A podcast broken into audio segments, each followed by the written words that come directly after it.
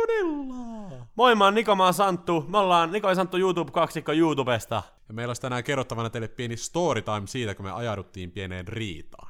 Joo, me tultiin tänne teidän koululle ihan kertomaan tää aamuavaus, niin Joo, yhtenä kauniina päivänä mä kävelin kotiin ja huomasin, että meidän koko kämppä oli räjähtänyt, ja koska Santeri on tämmönen siivousekspertti ja mä rakastan, että on puhasta kämpästä, niin siitähän mä vähän raivostuin. Ja mä saman tien heitin kaikki Nikon kamat sen huoneeseen, ja Niko suuttui siitä vielä enemmän ja se alkoi viskelemaan kaikkia kamoja ees taas ympäri ämpäriä, ja yhtäkkiä Niko kiipesi mun huoneeseen ja tuli ja hakkas vasaraan minun tietokoneen näytön rikki! no ei se tarina ihan noin mennyt. No kyllä se tarina meni just noin, sä sotkit mun Toi oli huoneen sun ja... sä sotkit ekana mun huoneen. Ja se, ei kaikki ollut, sun, no se oli myös sun sotkia siellä, roskuja siellä kämpässä. No anyway, meille tuli hirveä riita siitä ja me oltiin niin tosi vihaisia toisilleen ja me ei tiedä niin miten tästä selvittäisi. Mutta sitten Mona Ilona tuli sanomaan meille, että hmm, pojat, pitäisikö teidän sopii jotenkin tää, että täällä olisi semmonen niin vaihtoehtona esimerkiksi sovittelu, jossa pääsee juttelemaan sovittelijoiden kanssa riidasta.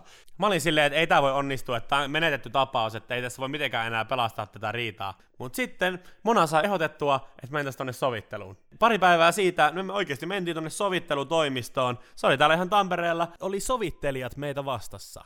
Oli hyvä, että ne oli ulkopuolisia ihmisiä, ne ketään meidän kavereita, ne oli puolueettomia, ja ne halusi kuulla tämän meidän ongelman ja auttaa meitä sovittelemaan se. Kyllä, ja siellä sovittelussa me saatiin loppujen lopuksi meidän riita soviteltua, ja se oli siis meidän mielestä niin kuin tosi hyvä kokemus. Elämässä saattaa tulla muitakin tilanteita, missä sovittelusta voisi olla hyötyä, että ei pelkästään jos kämppä on ollut sotkunen, vaan missä tahansa riita- ja rikosasiassa melkein pystyy sovittelua käyttämään.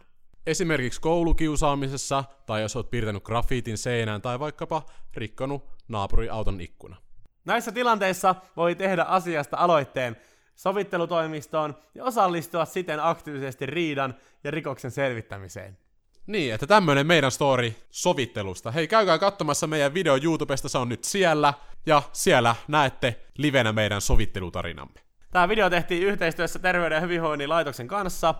Kiitos oppilaat, tässä oli meidän aamun avauksemme, ja hei hei, nyt takas matikan tunnin pariin. Joo, Älkää kiusatko. aika kiusakko, hei hei. Hei hei.